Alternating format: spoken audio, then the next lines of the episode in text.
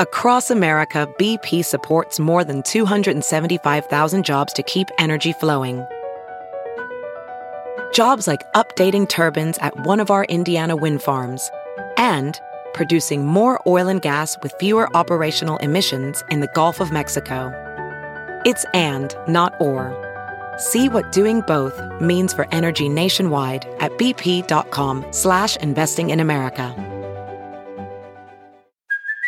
Hey, it's Kaley Cuoco for Priceline. Ready to go to your happy place for a happy price? Well, why didn't you say so? Just download the Priceline app right now and save up to 60% on hotels. So whether it's Cousin Kevin's Kazoo Concert in Kansas City, go Kevin, or Becky's Bachelorette Bash in Bermuda, you never have to miss a trip ever again. So download the Priceline app today. Your savings are waiting.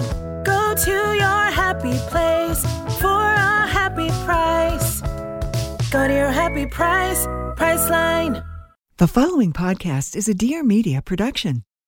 Hi, I'm Pia Barangini, the creative director of LPA, an entrepreneur, a wife, and a dog mom based in Los Angeles. This is my new podcast, Everything Is the Best, where we basically ask interesting people, how did you go from zero to yacht? I'm always curious how the hell people became successful, and I figured you would be too. Get on the internet with me. Let's laugh, let's cry, let's overshare, and let's get inspired to live our best lives. Check out new episodes every Wednesday. It's all for you, baby. Thanks for listening. Love you, mean it.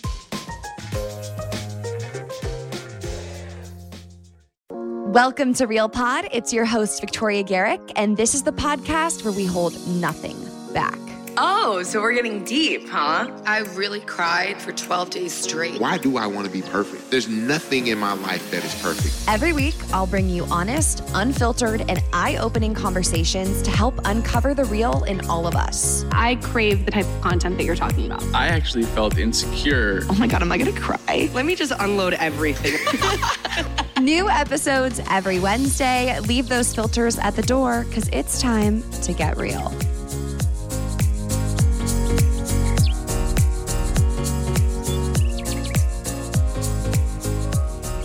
Okay, you are all in for a ride today, and my journalism degree is really coming through in this episode, okay? I literally approached this like I was an investigative reporter. I pretty much channeled my inner David Ferrier for any fellow armchairs listening.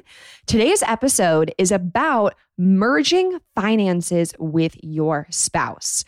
As Max and I approach our wedding that is right around the corner, I was literally going on this journey myself, wondering, what do I do? What should we do? So I thought, why not take you all on the journey with me right here on RealPod? I mean, there are so many common questions, right? Like, should you merge your finances? What do you have to consider? Do you merge fully or partially? Like, what are the pros? What are the cons? Well, you will get the answers to all of those questions and more right now on this episode. We actually have two special guest interviews and lots of at-home voice memos between Max and I having live and real discussions about our money. And about these voice memos, look, these are personal. They are raw. These are literally me and Max in the comfort of our own home having some serious-ass conversations. I honestly didn't even know if I would use them for the episode, but Max granted me permission a few times here and there. Like, we would be in these, you know, intense-ish conversations. And I was like, wait, can I record this? And he would be like, sure. And I think that there are just some really great chunks in these memos that exemplify what it is like to work through these issues with your partner. And it was important for me to share that with all of you. I mean, after all, this is the Realist Pod. Oh, one more quick thing, and to state the obvious, there is not a one-size-fits-all model to this issue. So while I hope this episode is informative, entertaining, helpful, please, please, please only consider this a fun resource when making your decisions with your partner and not us telling you what to do. Alrighty, on that note, let's dive in.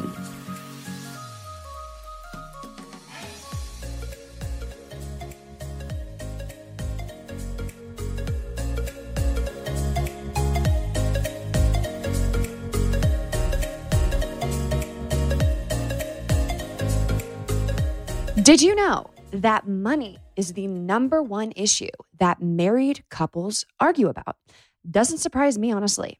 And money consistently comes up as one of the top three reasons for divorce.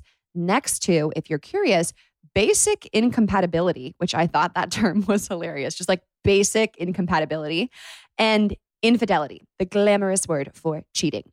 That said, it's not a surprise that the conversation about money with your partner is therefore incredibly important. And once Max and I got engaged, I had to think about what that meant for my money, his money, what would soon be our money. At first instinct, honestly, my reaction was, well, I'm not going to merge everything. I, of course, want to have my own personal money. I, assessing myself, being a therapist for myself, I think that this gut opinion comes from like having a lot of pride around my own money.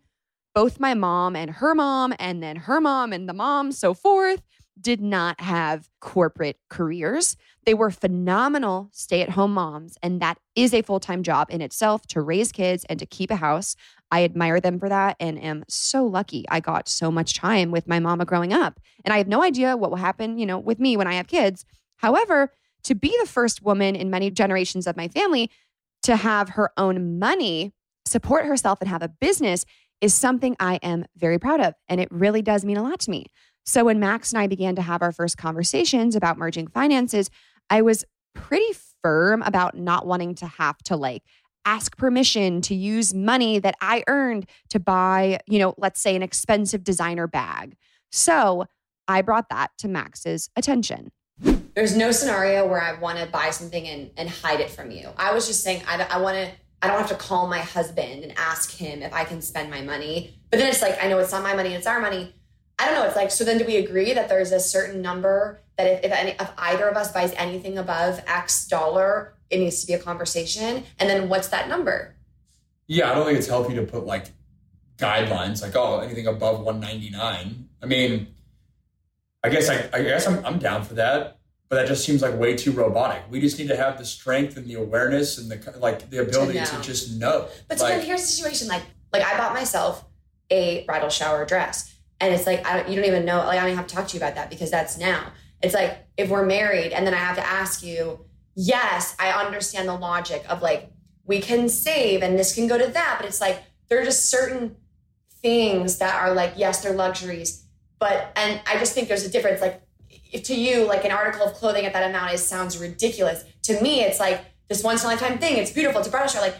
You know what I'm saying? Exactly. And you should trust that I have the awareness to realize it's a once in a lifetime thing. We should have the strength to. We should have the willingness to. We should be able to talk through that. And then if you three times over in 1 year you're talking about a bag or a not once in a lifetime thing, we need to be able to talk about this. Right. And I think we're both aware that I probably have a better perspective of the overall life expenses that we are about to embark on. And so I think it's important that when you say, hey, I want to buy a bag, and I'm saying, well, Vic, I also know you want to remodel a kitchen and that's $7,000. Let's talk through that. Yeah. Those conversations need to happen. And I also think there's a difference between you don't have to ask my permission. You can tell me. You can say, hey, Max, I'm going on Thursday and doing it. That's not asking my permission, but it's important that I'm aware of that. Yeah. So then down the road, that's a sizable chunk of dough. Yeah, no, I agree. Now, these instances will certainly be interesting in the future because I'm just not used to having to communicate what I spend with anyone. It's I see Max's point, though, about having couple goals of a house one day. And I love how he knows that I will want a kitchen remodel. He's like, Vic, I know you're not going to like the kitchen of a house we buy in the future. So you have to consider how much it will cost. And so then it's you have to consider what you're buying and where you're spending money if you're saving for things. And he's right. And when you marry someone else, you do have to think about how it's going to affect them. However, I still really felt pulled towards this feminist energy to have my own money, which is what led me to reach out to my friend and financial expert, Tori Dunlap, for her advice on what to do. Tori has been on RealPod before. Amazing episode. Check that out. I've also been on her show, Financial Feminist. Also a great episode. Check them both out. And she's the founder of Her First 100K, which is a financial education company. And here is our conversation. So, Tori, should I merge my finances with Max completely? And should married couples? No. The answer is no. There is this is like, I always say personal finance is personal. And then I have certain hard and fast rules where like, I don't care who you are. I don't care what kind of partnership you're in. I don't care if you love this person and expect to hopefully be with them for many, many, many, many years. It does not matter. The answer is no. We never, ever want to completely merge finances. Now, that doesn't mean that you have to be completely separate. That doesn't mean you can't share some things, right? I actually probably recommend that, having some sort of like shared bank account where like shared expenses come out. But I say no, under no circumstances, completely shared for two main reasons. One is the like sexy reason, which is like, I want you to be able to like buy Max things without him knowing. And without like quote unquote, like having to get his permission, right? Or like, because you hope in a partnership, in a marriage, right? You are making decisions together. And there's some times where you don't want to make decisions together. Maybe you want to buy him something without him knowing. And on the flip side, maybe you want to buy something that you don't have to consult him on, right? Maybe there's a part of your money that you're like, I really want this thing. And I don't think he's going to get it, right? Like my parents, who have almost completely combined finances, still have separate money. So my dad can go to his poker game once a month with the guys and like bet money. And my mom like doesn't care. Like that's not her money. She doesn't care what happens to it, right? Same thing with like golf lessons. That's what my dad chooses to spend his money on. And for my mom, it's like candles and TJ Maxx, right? So like having some sort of separate money, like one allows you to like spend money on the other person without them discovering it or finding out, and also allows you to spend money without having to like consult the other person for, you know, fun little things. The second one is more serious, and it's something that is uncomfortable, but we have to acknowledge it. When you enter a marriage, you are entering a legal contract. You are entering a legally binding relationship. Yes, hopefully it's full of love and joy and connection and all of those things. However, I wouldn't go into business with somebody without a contract, right? And the same thing with marriage is you don't go into marriage without a contract. And in doing so, you are legally and financially bound to somebody unless you determine otherwise. And I literally just had a conversation with two friends of mine who are getting married this weekend, and they were transparent enough to discuss the fact that not only did they have a lot of conversations about finances, but they had a conversation with me where they're like, we did our prenup and here's what happened. And it was so, so vulnerable of them to share. But one of the things that they discussed is they were like, when it comes down to it, the state you're in, wherever you live, they have a prenup already set up for you, right? They have financial guidelines already set up for you about how this marriage is to be financially run, or, you know, what the legal standing of that is. And if something were to happen, even if it's the most amicable thing in the world where you separate, it gets really, really dicey, right? It gets really financially messy and murky. And in the worst of situations, what we see is a partner, typically in a heteronormative relationship, the women identifying partner, unable to leave situations because she does not have her own money. Now, I could literally send you hundreds, if not thousands, of stories from our community at Her First 100K of women who this was their reality, who got divorced, who separated from their partner, and were left financially starting over.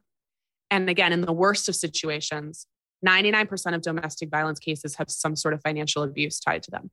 So I love Max, right? I hope you both have the most beautiful relationship in the world that lasts for decades and decades and decades, right? There's just things you have to think about when you enter a legally binding agreement with somebody. And so I think that completely combining your finances is definitely a no. I do think there's a happy medium where you can merge them, but please, especially if you're a woman marrying a man, but really anybody, please have some sort of money that is only yours for both the fun things and potentially the not so fun things. Okay. I'm obsessed with you, first of all. Not me asking a question and you just for 7 minutes, not even wasting a word. It like, really 7 minutes? No, I'm just kidding. I don't think it was 7. But Tori, I was on the edge of my seat for every word.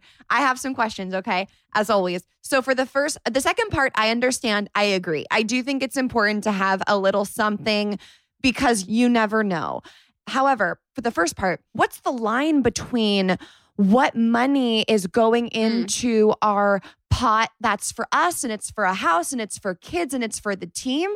And then the other pot that's like for the nice bags I want to buy or the clothes I want to buy. And also if you have different, you make different amounts of money. Is it like, Is it fair to one partner for the other to be withholding their 10%, which is actually 5 times more than what the other person even contributes in their 80? That's a great point.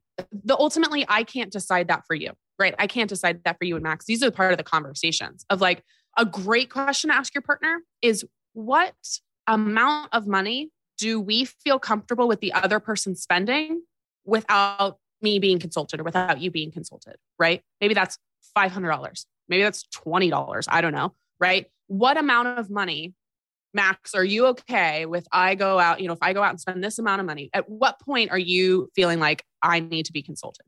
And you probably have that number too. That's a great conversation to have before you get married of like, what level, what amount of money are we okay spending without having to consult the other person? In addition, I think there are so many nuances. Again, I bring up because I literally had this conversation over drinks at the bar with my friends this weekend. He has substantially more money than she does. And so they have discussed like, she's literally put in the prenup. She's like, if I'm taking off time to raise children, if we decide to do that, like I will receive this amount of money because she is, of course, being a stay-at-home mom during that time, which is uncompensated. And she's thinking about the opportunity costs as well as the career costs of her taking time off to raise children. And so basically they've worked out where she gets like a quote unquote salary, a percentage of like his earnings and his net worth during that time. So I think these are all conversations to have, right? If somebody makes substantially more, if one person makes substantially more in the relationship, yeah, you're going to have to figure that out. If you are trying to split as expenses as 50-50 as possible, if he makes more money, maybe he's paying 60% or 70% of the necessary expenses versus the other partner who's paying less. There is no one size fits all in that way where you're actually like figuring out logistics. It just gets sticky, and you worry about nickeling and diming and the friend who's going to be essentially paid by, it sounds like, her husband to raise their kids, which to me like that seems a little, I don't know.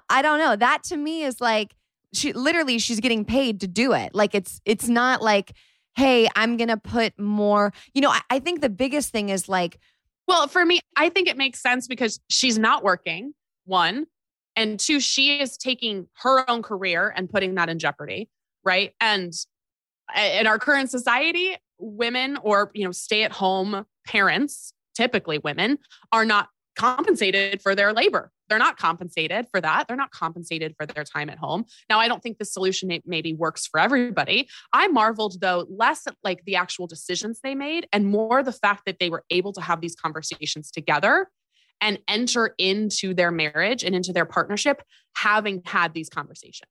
Like I was blown away at their vulnerability and blown away at their like teamsmanship of like, okay, let's figure this out together. What does this look like? What do you value? What do I value? And how do we like Venn diagram those two things together?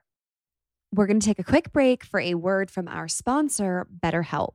I'm a huge advocate for therapy. We talk about mental health pretty much every week on this podcast. And taking care of your mind is something that is so important. There are few things in life that bring me the joy that sitting down for my one-on-one therapy session brings me. Truly, it's this time where I get to care for my mind, talk about what I'm going through, and hopefully oftentimes find solutions that then help me have a better overall life experience. It's wild how our mind is the most important thing, and we often just don't prioritize it. My favorite part about BetterHelp specifically is it is online therapy. You can do it by video, phone, even live chat online sessions. So you don't even have to see anyone on camera if you don't want to. It is also much more affordable than in-person therapy. So it's convenient, it's affordable, and you can be matched with a therapist in under 48 hours.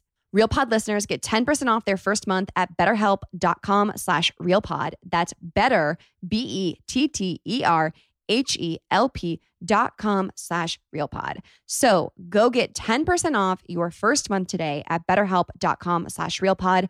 Therapy is one of the best things I ever did for myself. So if you are considering it, I highly recommend it, and definitely take this discount for 10% off your first month at betterhelp.com/realpod. Let me ask you this. What is the difference between Max and I living together right now, being fully romantically committed and being in our relationship now, versus when our wedding date passes? If like we're not to just merge finances, what makes a couple married? What's the point of marriage? It's a great question, Victoria. I mean, how much time do you have? Is marriage a, construct, right? No, but like the difference is you are now in a legally binding, financially binding contract. That's the biggest difference, right? And there's plenty of people who don't get married for that reason, who are fine being in a partnership where they don't need that piece of paper, don't want that piece of paper. And also you take, again, you like are yoking yourself to somebody else, unless through, lawyers or through something like a prenuptial agreement or postnuptial agreement, you're trying to, change what that looks like. So the biggest difference, you're exactly right. There is not a lot of differences, except what I would argue is a massive difference, which is just like, unless, again, and it varies by state, but when you are getting married, again, you are not just saying, I'm in love with you, I want to spend the rest of my life with you romantically. You're also saying, unless we dictate otherwise, what's mine is yours, what's yours is mine. In, again, a romantic way that's beautiful and lovely. And I completely agree. At the same time, if we're being realistic in the reality, that can lead to a lot of drama if you don't discuss those things. And it sounds like you and Max have already had these kind of conversations. One of the best things we can do in couples is you can sit down with your partner. I talk literally about this on Financial Feminist, about like having a money date. And we talk about this as individuals, of like going on a date with your money, practicing financial self-care, right? And you can do this with your partner. And if you are in a partnership with somebody where you are sharing even just the littlest amount of money, have this conversation with them, like make a standing appointment once a month where you're like, okay, this is where we're going to talk about money. And that might be scary. It's probably scary, but instead we want to use money as the tool to build the life that you want with this other person, right? So if you and Max, if you're like, we really want to travel every year, part of that money date conversation is like, okay, we want to travel internationally at least once a year. How are we going to use money as a tool to get there? Right? Like, it shouldn't be a depressing conversation. It should be like, how do we use this tool and this resource to build the life that we want together, to build our foundation, to, have kids or not have kids, to travel, to retire early, to start businesses, whatever that looks like for you, to buy a house, to not buy a house, right? All of these things can be really exciting. And you just use money as a tool in order to bring you closer together rather than further apart. And I will say too, one thing that I forgot to mention, I think we all want to be in relationships with people because we know the other person wants to be with us, right? They're like choosing to show up because they like being around us and they like us, and they love us. The last thing I would want is to feel, or to have my partner feel, like they're in a relationship with me because they can't financially leave. Like, right. It's such a beautiful thing to be able to say, like, I have my own foundation. You have your own foundation. I could leave at any time, hypothetically, but I'm choosing not to because I love you, right? I love this relationship. And so I think that weirdly too is like a good reason to not completely merge everything, of just knowing that you have the choice and you don't. Right. And again, I think it's beautiful again to enter a relationship being blissfully happy and to be so excited, and you should be, right? I have, unfortunately, again, seen the really ugly side, and even the not so ugly side, but just like we're separating side that happens 5 years, 10 years, 20, 40 years down the line. And it's so true that you never know. Like, people get injured, they retire, they turn to alcohol, they turn to whatever, right. They then aren't the same anymore. They lose a lot. Like, right. There's so many. Or even just, again, like super amicably, like maybe you're just like, you know what? We've grown apart. I love you, but I this marriage is not working for me, or it's not working for us anymore. I've seen a bunch of marriages end beautifully, amicably, but you still are financially together. And that's something you have to consider. Again, like when I'm thinking about building a business, it is the same kind of contract, right? If I'm going into business with somebody, I'm having them sign a contract. I'm signing a contract. You sign a contract when you get married. So you may as well make sure that that contract and the terms you're agreeing to are working for you and that you have a way out of that contract. Period. Peace. Deuces. That's Tori Dunlap on the track, baby. Thank you, babe.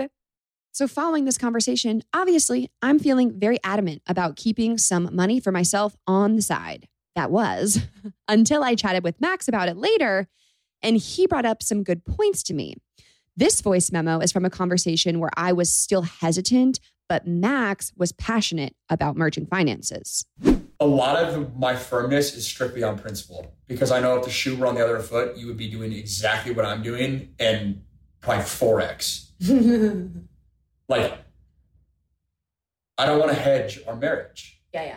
And I know, like I said, if the shoe was on the other foot, you would feel so strongly about that, you know, and the financial situation could flip-flop here in 10 years. Yeah, you know? It genuinely doesn't come from a place of, I don't think we're going to last forever.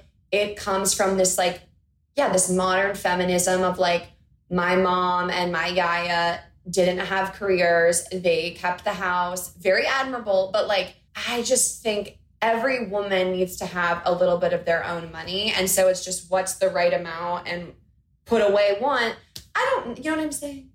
I know literally what you're saying, but I just think if you said, well, every man needs 10 grand put away, like that would never fly, you know? Because historically men are the ones that do have the money. If we want to agree on a certain amount that we each both put in our own savings and we don't ever add to it, there's no sneaky business, but it's just like, I know you have an account that I don't have access to and it's got X in it, and I have the same account and it's got X in it. And if you feel it's better that we both have that, and in however many years, yeah, maybe we get rid of it the same way. Like my dad ripped up the prenup after anniversary 10. I just, as a modern feminist woman, I do not want to not have a small little fund of my own money. I disagree with the notion. I'm happy to, you know, obviously keep chatting about this. I just think it cracks the door open. Okay, in a good way, sure. It should I go off my, like if I lose my shit, that would be a benefit of having this like little 10 grand stuck away, whatever. But it just leads to a life of hiding stuff. But like it makes it easier. On the note of shady shit, funny enough, when Max and I met with the bank, we got kind of casual with one of the bankers. Like he, you know, like we were having a great meeting and then we were kind of joking around and we felt more comfortable with him. And he told us that the majority, almost all of the couples he sees, this is going to blow your mind, one of the spouses has a secret account that the other doesn't know about. I literally couldn't believe it. This came up because I mentioned something about like, oh, well, my personal checking, and Max did my personal. He said, I don't talk about personal checkings like with couples.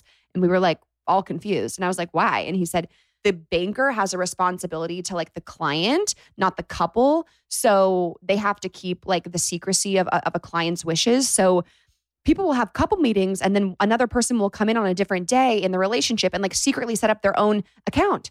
And the other doesn't know. And he said almost all of the couples he sees, one of the spouses has this. Literally so shady. And I definitely don't want either Max or I to be doing anything like that without telling the other or being transparent with one another, you know, hiding money, having secrets, accounts the others can't see or access. Definitely, I think, a recipe for not good things in the marriage. Now, like anything in life, it is always healthy to gather different opinions and consider the other side. One night, it was literally like accidental over the course of Max and I's engagement year, we were hanging out with Max's brother, Marcus. So Marcus's family, definitely someone I respect. And he had a pretty hard and fast take on merging finances, the opposite of what you have heard so far. And it actually really opened my eyes and had me start thinking a different way. So I wanted to bring him on the show to help provide that other angle. And here is my sit down with my soon-to-be brother-in-law, Marcus. Should you merge your finances with your spouse and why? Yes. Perfect. That'll wrap it up then, right? We're done. Big picture. I think the reason why is almost reflecting back the question, like, why are you getting married? The whole idea is that we're going to create this new thing that's just one and that there's no distinction between yours and mine. That's the whole idea, is that you're pledging yourself to the other person to create this new life that's just singular and is no longer separate. And with money being such an integral part of everyone's life, to kind of hold that aside probably prevents anyone from ever completely being tied together. Mm-hmm. It's compelling. And it does, when I first heard that from you, it really did make me think, yeah, okay, well, what's the point of marriage if you're not uniting like all aspects of your life? All in. Yeah. And all, I mean, the caveat, I'm sure there are people with wonderful marriages that are separate finances, but just from a, not playing the odds, it doesn't make any sense to me to split both big picture philosophically. And then in the day-to-day logistics, I don't even understand how someone would like, it makes no sense to me to split them up. Like, I don't even get it. Right. So let's dive into the nitty-gritty.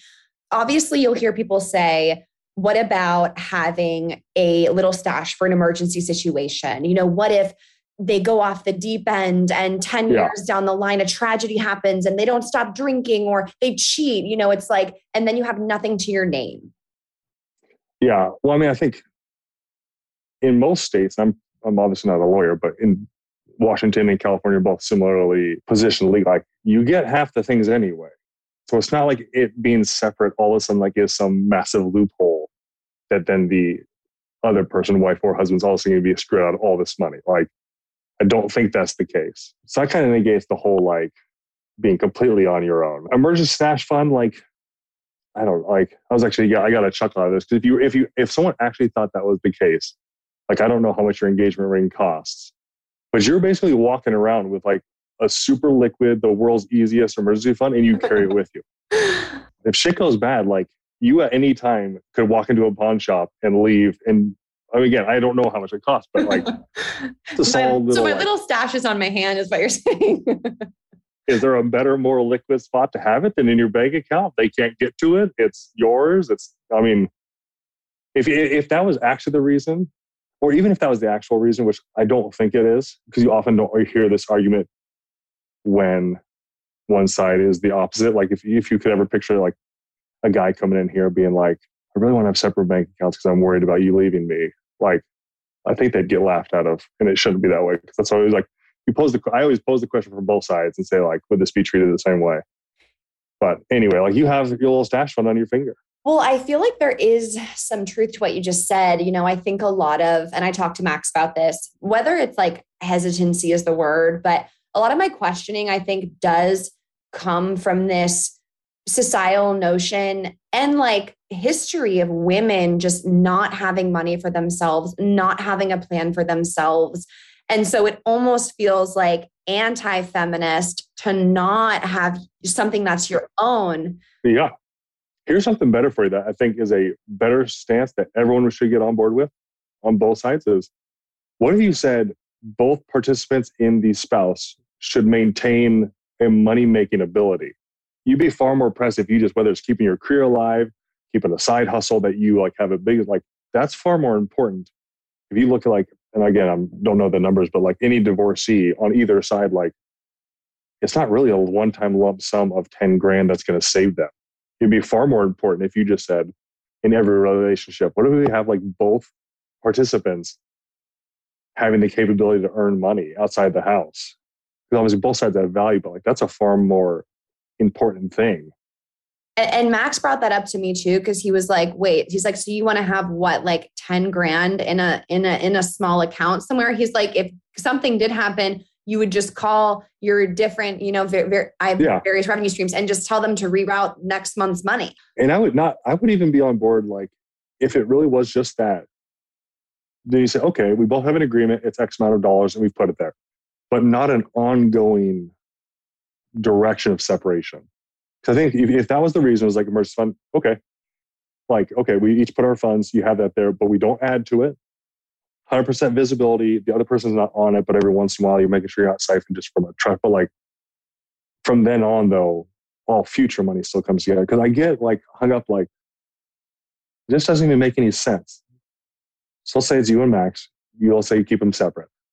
Let's say you decide to have children. Are you allow like not getting to eat out? Does he pay for stuff? Do you pay him rent? Do you like not have to like, there's so many logistical reasons in which the whole separate finances, like I think if both people are celebrities, it's fine. If you both have $100 million, who cares? But in a real sense, you're like, what would you do? It's like, no, you should take care of the child. And if that means not working, working less, a different job, great. But someone shouldn't be like financially penalized. I feel like if you have separate finances, it would turn into such a negotiation of like when your roommate steals your mustard and you're like, all right, I'm fine if you take my out of the fridge, but like you can't eat my damn dinner or whatever it is. And right. It just feels like there's so many instances in which it'd be like, oh, we go out to dinner, anniversary dinner. This is so romantic. Oh, I wanted to get an appetizer. Oh, I wasn't really feeling an appetizer. So are you going to pay for that appetizer or am I paying for like the whole point of marriage is like, let's get as one and everything we do is as one team united and not this like negotiation. It's just like too much like a business. And I think the kids thing would blow it up. I think anything you could maintain that would maybe work along the way would immediately be blown up when it's like either a kid is brought in because you got to put the kids' goals above yours and like, and that's you should. There shouldn't be a money equation of like, I like to take care of the kid or you want to stay home or you don't want to stay home. But I like literally are like, want to make evicted. You're getting like evicted going by your, yeah. Or do you get like, what? Okay, you don't pay. You're getting evicted by your husband. Okay. So let's talk about, on a similar note, the mentality around knowing what you're making and bringing home and your partner, but then viewing it as equal. So it's like, if we're a team and we're contributing to this team fund, something that I brought up to you once before is like the struggle of at what point do I consult Max about if I want to buy new sunglasses or if he wants to buy new shoes. And, you know, how do you talk about those things if it's all the same money? And then you think one person's spending more of the money and maybe they're not making them, like, who knows? I think, well, like the number one cause of divorce is money.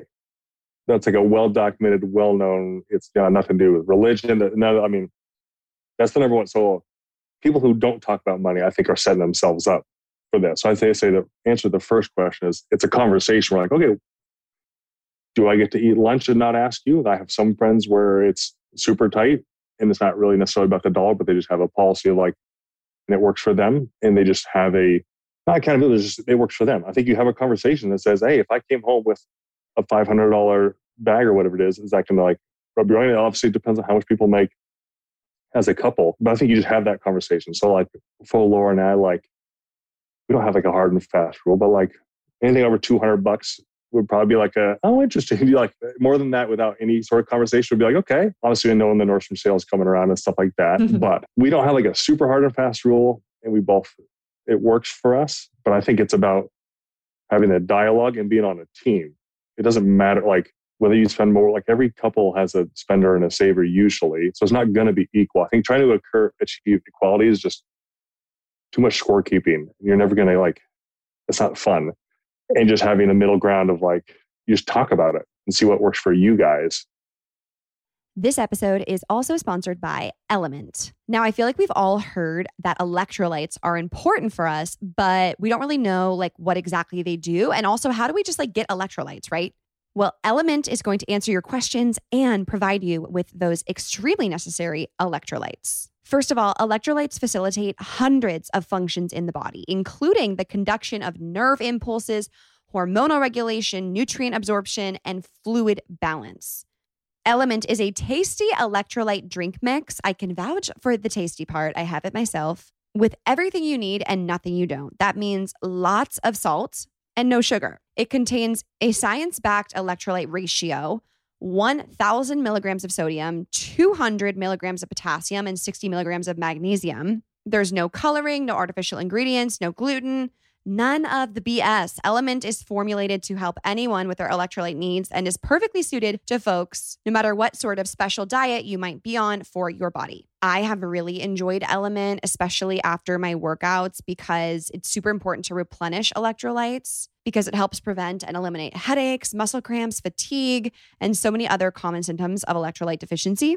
They have lots of flavors. It tastes really good. I just put it in my water bottle with water. Element is also used by everyone from NBA, NFL, and NHL players to Olympic athletes, Navy SEALs, and everyday moms and dads, exercise enthusiasts, and more. Right now, Element is offering RealPod listeners a free sample pack with any purchase. That's 8 single-serving packets free with any Element order. This is a great way to try all 8 flavors or share Element with a salty friend. Get yours at drinkelement.com/RealPod. This deal is only available through my link, so go to drink, drink, element, LMNT.com/RealPod. Also, Element offers no questions asked refunds, so it's totally risk-free. If you don't like it, you get your money back. Head to drinkelement.com, drinklmnt.com/RealPod today. Something that you said to Max and I that stuck with me is I was saying, you know, I don't know if I want to lose this like girl boss era. I feel like I'm in where like I make my own money and I buy my own things. And then suddenly it's merged and it doesn't feel so independent. And I have to deal with the fact that outwardly people will always assume it's Max. They will say, oh, he works in real estate and he blah, blah, blah, blah, blah. And so if we get something nice, they will just assume it is Max, you know, probably 8, 9 times out of 10. And that hurts a little bit, you know, but I think the reality is what you said is like, yes, you're leaving this situation or this vibe that you like, but it's going to be for a better one. It is less independent. It is quite literally less independent. Yeah. You're voluntarily entering a dependency, but that has all of its other benefits. I agree. Plus, also, you gotta like, not you, like, people are gonna think that. People, if it's not that, they'll think of some other reason to like hate on you or talk crap about you. Like, if it's not that, like, whatever. Yeah, that's true. People will always find something. None of the people that you care about. That's true. And nor do you want if who is making the money has any influence on anyone in your life, it shouldn't matter. Like, I realize this is in a perfect world, but like, if you have a friend now and you wouldn't have them if Max was making more money, that's not a friend you want anyway. It's true. There's so many judgments around money and money, the way money is like a language, right? And it's like everyone kind of speaks it a little bit differently and it like means different things to them based on how they were raised, their relationship with money. Oh, absolutely. How they do it. So it's incredibly true. And can you just share more about this like idea of, you know, entering this dependency or this sanctity of marriage? Because I feel like the way that you describe it and view it is so important. And I feel like we've kind of lost what it means in this very datey hookup culture that a lot of us live in now. Yes. I think it's just about what are we like trying to actually do here? If we're just trying to like get married, it just seems so much like if your relationship starts out like a business contract, you're doing it wrong, I think. Obviously, I'm sure people can do successful, and there's exceptions to both sides, but like, I think what makes marriage special and what makes that next level bond special is the voluntarily giving up of yourself. That's the whole point, to make one, like two becoming one. That's what you'll probably swear to in your vows or some degree of that at the church is going to be like, you pledge everything you have to the other person for better or worse, not as long as we make the same amount of money and you stay within your budget, then I'll love you. Like, that's just like, I'm sure people could make it work. It seems like one would be setting themselves up for like constant heartache and constant like scorekeeping, which in any relationship, scorekeeping's like the death of it. If you start counting like Christmas presents, who's spending more, or, oh, I went to their house 3 times and they did, like, the moment scorekeeping comes into like any relationship, I feel like put a clock on it because it's headed the wrong direction. And I think Max, like in your guys' like, okay, you're never going to make the same unless you have like literally the same like job. Well, we know that we're going to go in seasons because we both have, you know, careers where it's not like we get salaries. And so it's both unpredictable. And I know that. And who knows what it's going to look like in 10 years. Exactly. And Max will often pose that question to me of like, let's say you didn't feel so confident right now, or something happened in social media. How would you feel if I was like gatekeeping then the success that I would maybe be having at that point, you know? And it's like, it is tough to think about. And, you know, I think what I come down to is it is like, I know I want to be with Max forever and he's great and it's going to work out. I know that in my soul. It is scary to take this leap of like, we're combining life. You know, there's like literally no. You want both. You want all the things. You want all that dream fairy tale, but you're also like, I want to keep my money. No, I do want to merge, but it's just like a lot. Like even the other day, I know you decided me doing our marriage license, and he's like, "All right, so what do you want your name to be?" And I was like, "Shit, like this really is happening." Yeah. Oh, and that's why like the first year is tough, is you have all these conversations that are like way more real, that they were hypothetical before. But I think the security and just being on one team, like what does our family, because that's what you'll be, even though it's just two of you, it's still a family. What do we want to do with her? Do we want to go on vacations? Do we want to save for something? I literally don't understand how people with separate finances like do anything. Go out to dinner, like I talk about, they're like, oh, you want to order something? Like he orders a steak and you get a bigger steak. Are you paying more of the dinner? Or you was like, oh, I'm going to go on vacation. And then it just makes no sense. And they have like, let's say bring a kid in the equation. Oh, I think they should play after school sports. Okay, who's paying for that? You pay at a portion. There's so many ways in which I think if one ever thought about like the day-to-day decisions, it would just be a nightmare to have separate finances. And then the other thing I was thinking about, which I think is another like more just logical, which is less of a fundraising, because I don't think you should do this necessarily for logic reasons. It's like, let's say Chris Collinsworth retires and they call Max and say, hey, we want you to be on Monday Night Football. So now you guys have this decision. Like if you were joint finance, you just say, all right, even if it, and I don't know what you would decide, but like, okay, let's say it impacts your business by X% because you're moving, hypothetically. But he now makes way more. Are you like doing the calculus of figuring out the lost cost to your salary for the increase in him? And then it's like you're paying alimony, you're not even divorced. You're in this like relationship that's like so businessy, in which reality, if you all like, and I'm not saying you're not doing this, but like, one team, where are we going with this life? This is an incredible opportunity. You take it and we'll figure out the rest. And the vice versa, we were for the same. Like you get some amazing opportunity here that cost him his job. Right. And here's actually a literal question that is a good example that Max and I have been talking about this recent week is like, I'm currently in a place where if I want to put money back into my business, I can do that. I don't ask anyone. I hire a new part-time person.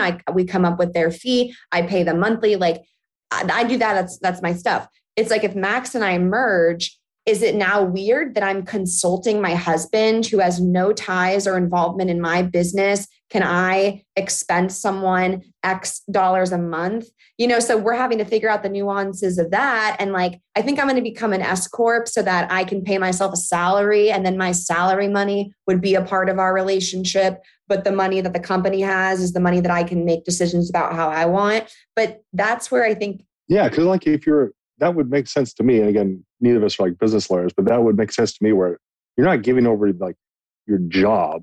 Like he's not calling you on like hey, they wanted a lower commission on this real estate deal. Which I'm like, I think you can accomplish it in different ways and everyone's situation looks different. I think the fundamental idea is are we doing this together as one united team for the best of our family?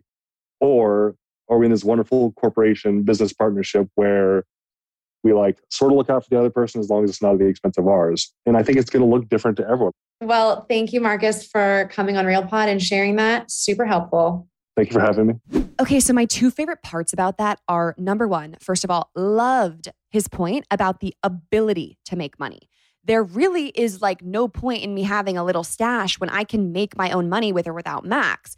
That was, you guys, a game-changing realization for me. I feel like I had this obsession with wanting to have my own money because my mom and my yaya and all those women didn't have their own money. So I was just kind of not really thinking about the fact that the difference in the situation is like, I can make my own money with or without Max. Like if something happened to our marriage, I still have my career and my ability to make money.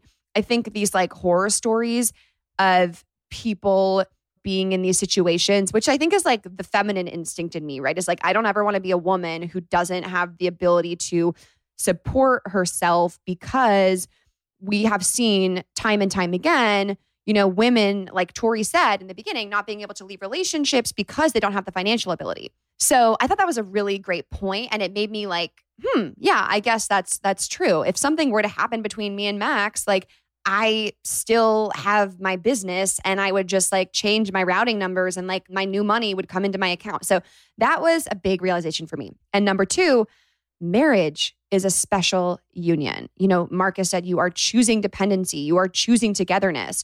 And by doing that, you know, you want to have actions that live in alignment with your promises and your vows. And that includes money. And that in itself was like a huge principle I really wasn't grasping. Like, I don't think I was sitting down and processing like, I'm marrying him. Like, we are marrying each other. You know, what is the point of marriage? It's like, till death do us part, right? Like in sickness and in health. And like, I'm going to be there for you. And we want to be one. It's like, you're making this commitment that we want our lives. We want to have one life. And that's scary. Oh my gosh. When you sit and you think about that, it's like, you know, you're used to being on your own. You don't have to like rely on anyone else but yourself. You get to make your own decisions, and it's scary, but I think there's something so beautiful about being able to share your life with someone, you know, if that's something that you're interested in. And for me, it is. And so the fact that I have Max, we want to do that together. It's like, I really do think I want to dive into that. Like, I want the us and the we, not the I and the me. Okay, that was cheesy, but you know what I'm saying. So, you know, I'm starting to really, really warm to the idea of merging our finances. I'm really liking it. It's like I'm seeing it in a whole new light. I spent some time thinking about it and, you know, what the kind of partnership is that I want to have. And while there is a part of me that does not want to leave my girl boss era, I started realizing I can still be a girl boss and make my money, but it's not for me anymore. It's for us. The same way that the money that Max is making and the things that he's doing is not just for him, but it's for us. So at this point, the only aspect of merging that was still causing me, you know, the most concern was just regarding my LLC. So yeah, I'm starting to get on board with, okay, what's mine is yours and what's yours is mine. But does that mean my business is yours? Should he have the rights to my company and its revenue? Should I have the rights to a company he forms if he does do that?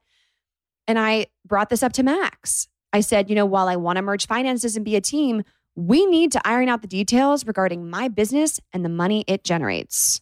I get the desire to have everything be merged, and I agree with that. But I feel like because my business is so unique and it's like I run my own company and I make decisions, I want there to be like a clear line of like, yes, my money is your money, but my business is not your business. The same way, like, I don't feel like I should feel like I have to consult you about how I want to grow and scale my business. And like, you don't need to be on calls about advice I'm getting for my business.